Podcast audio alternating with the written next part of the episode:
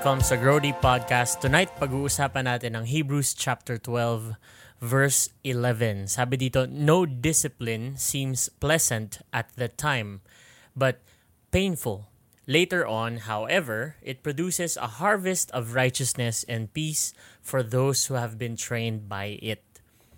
Nadisiplina ka ba nung ikaw ay bata pa? Alam ko na sa nation natin sa Pilipinas, madalas na nagbibigay ng disiplina ang mga magulang. Shout out sa mga napapalo. Ano bang pamalo sa'yo? Hanger, sinturon, kung ano-ano man yan. Nakulong ka na ba sa kwarto? Pinalo ka na ba sa puwet? Sinubukan mo na bang maglagay ng libro sa loob ng short mo para hindi masyadong masakit yung palo ni nanay at tatay? Shout out sa inyong lahat. Tonight, gusto natin pag-usapan, hindi lang yung disiplina na nanggagaling sa ating mga earthly parents, pero kinikilala at pinag-uusapan sa Biblia na meron ding disiplina na nanggagaling sa ating Diyos Ama, sa Heavenly Father natin in heaven, which is God.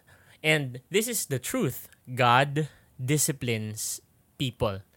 God gives discipline. Hindi natin yan pwede itanggi marami sa mga biblical characters ang mababasa nating nabigyan ng disiplina ng Panginoon dahil sa mga nagawa nila. Isang example dyan ay si Moses, si David, si King Saul in the Old Testament. So, discipline is part of the Christian walk. Kaya dapat magkaroon tayo ng maayos na understanding pagdating sa disiplina, lalong-lalo na dun sa disiplina ng nananggagaling sa ating God, kay Lord. Kasi it actually is part of our Christian life. If we want to have a rich experience as a Christian in our spiritual walk, hindi tayo dapat nagre-reject ng idea na si God ay isang God na nagbibigay ng discipline.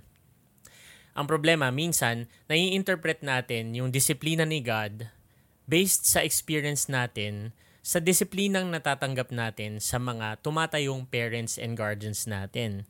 And our parents and guardians are not perfect. They're not perfect people. That's why it's good to have a, a good grasp of what it means to be disciplined by God. Gusto kong simulan unang-una dun sa sinasabi ng verse 5 sa same chapter natin today, sa Hebrews chapter 12. Sabi, My son, do not make light of the Lord's discipline. Alam mo kapatid, pag dinidisiplina tayo ni Lord, hindi natin dapat binabaliwala or minamaliit yung pagdisiplina ng Diyos para sa atin. Ikaw ba ay nakakatanggap ng disiplina ngayon mula sa Panginoon? Ang disiplina ay dumarating kapag ka, number one, tayo ay kinokorek ng Panginoon dahil may nagawa tayong masama o kaya naman meron tayong maaaring maging gagawin na natin. It's either God disciplines us because He corrects us or He is disciplining us because He is directing us. Magkaiba yon. Direction is different from correction. So correction is kapag meron ka nang nagawang mali at direction is kapag ayaw ni God na mawala ka sa landas. Whatever the case, sinasabi sa Biblia na we must not make light of the Lord's discipline. Huwag nating baliwalain ito. In fact, ano, discipline is a source of encouragement for you and me. Aba, talaga ba? Paano yun? Talaga bang ang disiplina ay source ng encouragement? Yes. Sabi dito sa verse sa verse 5 ano, do not make light of the Lord's discipline and do not lose heart when he rebukes you. Ibig sabihin, kapag nakakatanggap tayo ng disiplina mula sa Diyos, pag nararamdaman mo ngayon, for example, na ikaw ay nasa gitna ng pagdidisiplina ng Panginoon, isa sa hindi dapat mangyari sa iyo ay yung manlumo or yung lumubog yung puso mo sa loob mo na you must not lose heart. You must not lose heart when God rebukes you. Instead, it should be a source of encouragement for you So, ito ay different understanding ng disiplina. Ano? Dahil usually, sa kultura natin, pag tayo na ididisiplina, talagang nalulungkot tayo, parang naiinis pa tayo minsan, na ayaw na ayaw nating nangyayari yon sa atin. How is discipline from God an encouragement for you and me? Number one, I want you to remember that God's discipline for you is a sign of love. Kapag mahal ka ng Diyos, dinidisiplina niya tayo. Gusto kong basahin sa atin yung translation ng Pinoy version dito sa Hebrews chapter 12 verse 5. Sabi dito, no, Anak ko, makinig ka kapag kinokorek ka ng Panginoon at huwag manghina ang loob mo pag dinidisiplina ka niya. Yun nga ang sabi ko kanina. Kasi sa verse 6, kinokorek ng Panginoon ang mahal niya. O di ba ang ganda ng sinabi ng Pinoy version? Sabi, kapag kinokorek or dinidisiplina ka ng Panginoon, ito ay senyales or pagpapakita actually ng pagmamahal ng Diyos para sa iyo. Kaya hindi ka dapat ma-discourage o panghinaan ng loob kapag ka ikaw ay nadidisiplina ng Diyos. Remember this, when you are being disciplined by God, God is showing you that He loves you.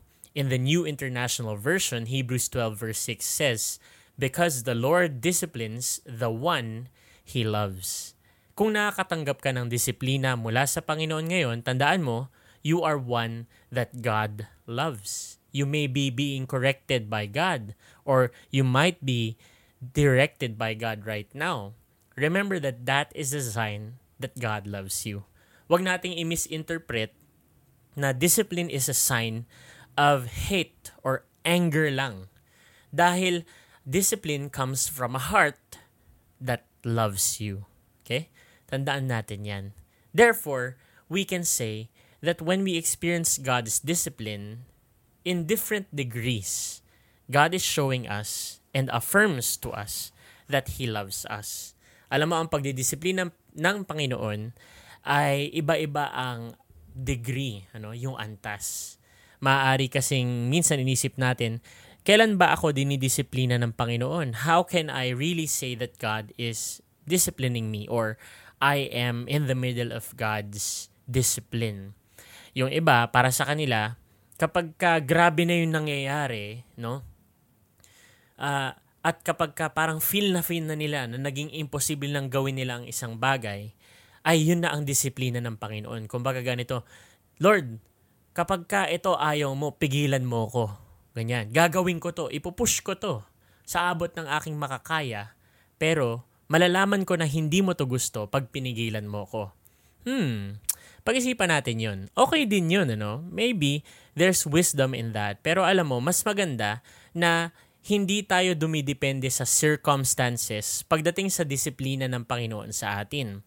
Yung statement kasi na yun, Lord, pigilan mo ko at malalaman ko na ako ay dinidisiplina mo ay nakadepende sa circumstance. Di ba?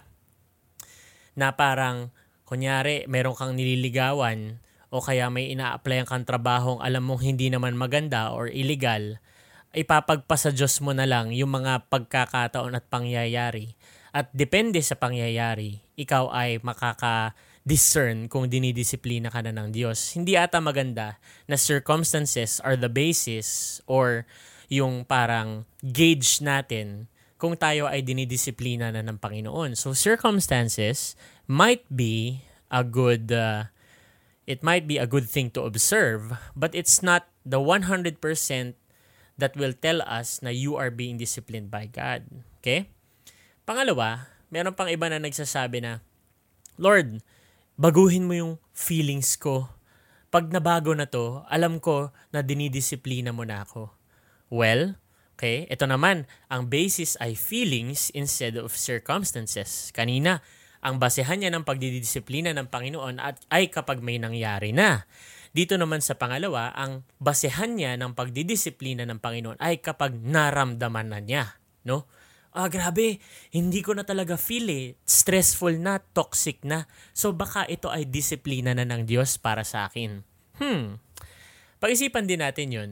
Ang discipline nga ba ng Diyos ay masasabi natin or maa-identify natin based lamang sa ating pakiramdam?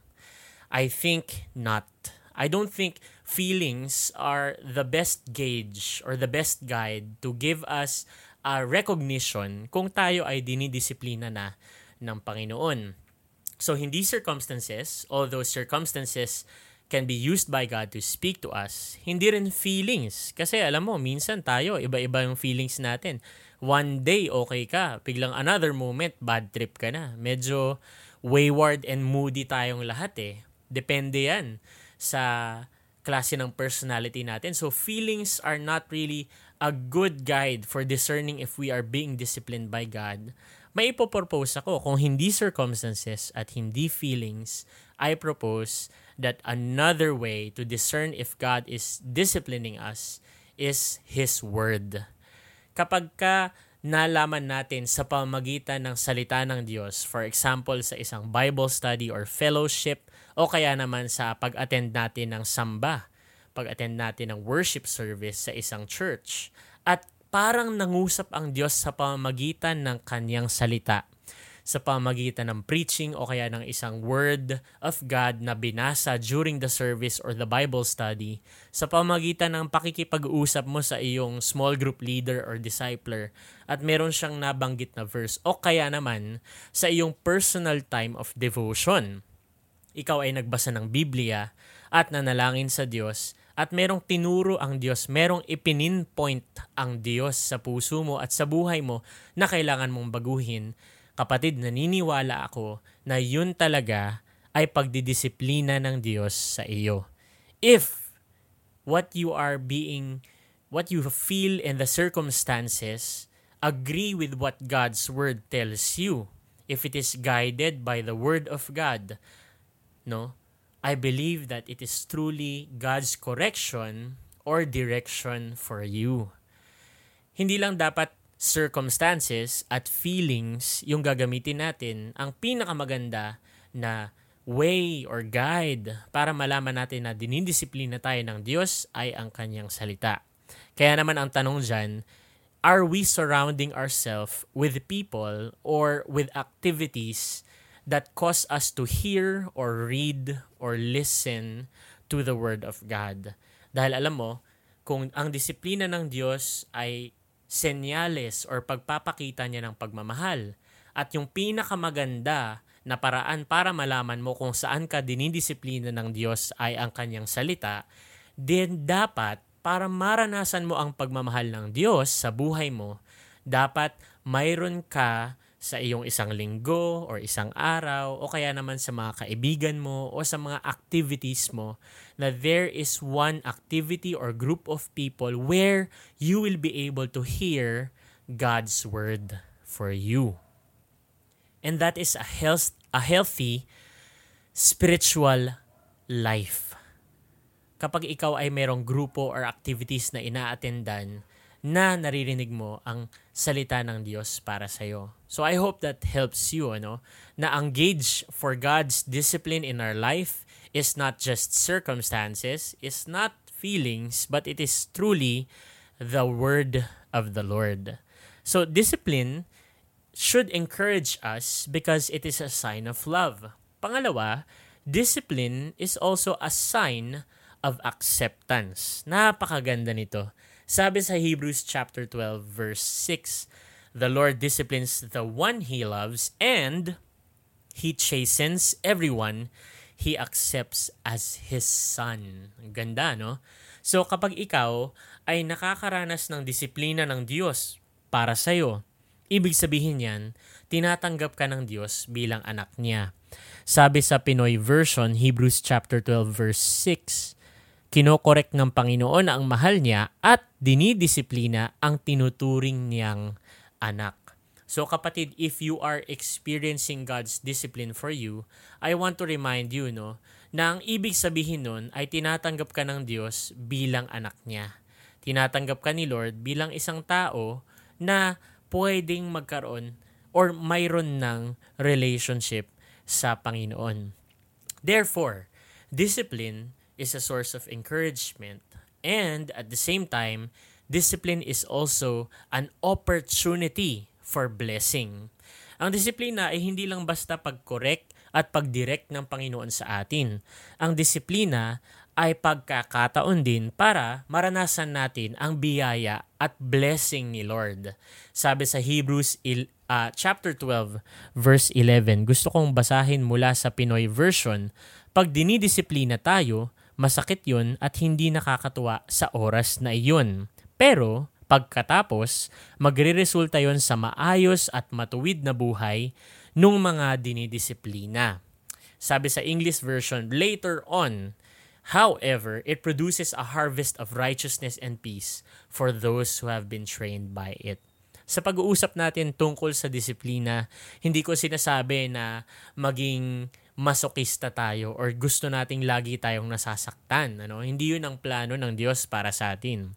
Pero pag tayo ay nadidisiplina, maaring sa gitna ng disiplina na yon ay hindi talaga okay yung pakiramdam natin dahil let's face it, the truth sometimes hurts. Diba nga? pagka tayo ay naharap sa katotohanan ng ating mga maling ginagawa, maling pag-iisip, maling mga habit, ano, it may be painful for us to concede and surrender and admit that we are wrong. Medyo mahirap kasing umamin na mali tayo. Pero ine-encourage tayo ng Biblia na sabi, mayroong blessing na kalakip ang disiplina na nagmumula sa Panginoon. Unang-una, righteousness, no? Ang pamumuhay ng matuwid. Maaring walang value ito para sa maraming tao ngayon na hindi nila binavalue ang pamumuhay ng matuwid. Pero alam mo, righteousness benefits not only you in this life, it not only gives you a good reputation, it also gives you a good relationship to God. Tandaan mo yan. Ang isang tao na righteous may magandang reputasyon pinagkakatiwalaan ng iba, minamahal at tinatanggap ng ibang tao at nirerespeto ng ibang tao. At hindi lang yan, ang tao na matuwid or ang ang righteous na tao ay may maayos na relationship sa Panginoon.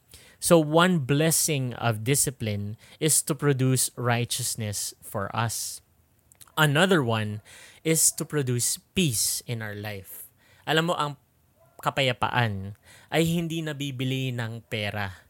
Peace in relation sa sarili mo at in relation din sa ibang tao ay hindi maaring bilhin na kahit gaano karaming salapi na mayroon ka. Peace is something that can only come from the Lord. True peace can only come from God. That is why God gives us discipline because when we accept the discipline of God, we will harvest righteousness and peace. Ang pag, pag ang pagtanggap ng disiplina mula sa Diyos ay hindi lamang bastang pag-change ng behavior. Ano? Ito rin ay pagbabago ng puso na nagli-lead or napupunta at nagre-resulta sa isang nagbabagong buhay. Alam mo, ang disiplina ng Diyos ay hindi ibig sabihin kailangan maging perpekto tayo. God is not asking us to be perfect. The Lord is simply leading us to become the better version of ourselves. So, ikaw ba ay nakakaranas ng disiplina mula sa Panginoon ngayon? Sana magsilbing encouragement para sa iyo itong pinag-usapan natin about the discipline of God. Remember, Do not make light of God's discipline. And when you are disciplined by God, be encouraged. Bakit? Kasi mahal ka ng Diyos. It is a sign of God's love. And at the same time, it is also a sign of God, God's acceptance. Tanggap ka ng Diyos, kapatid. Ang gusto ng Panginoon ay pagpalain ka. Kaya kanya dinidisiplina. God wants you to be righteous, to have a good reputation and a good relationship with Him. And God also wants you to experience peace with yourself, with others, and with the Lord. I hope that this serves as a blessing for you. Kung may kakilala ka na kailangan ng encouragement mula sa salita ng Diyos, bakit hindi mo i-share itong episode na ito sa kanila at ibahagi mo nang sa ganun ay matanggap din nila yung encouragement at yung good perspective and understanding about God's discipline in their life. Maging influential ka sa mga kaibigan mo at sa mga mahal mo sa buhay so that all of you will harvest righteousness and peace from the Lord's discipline. God bless you.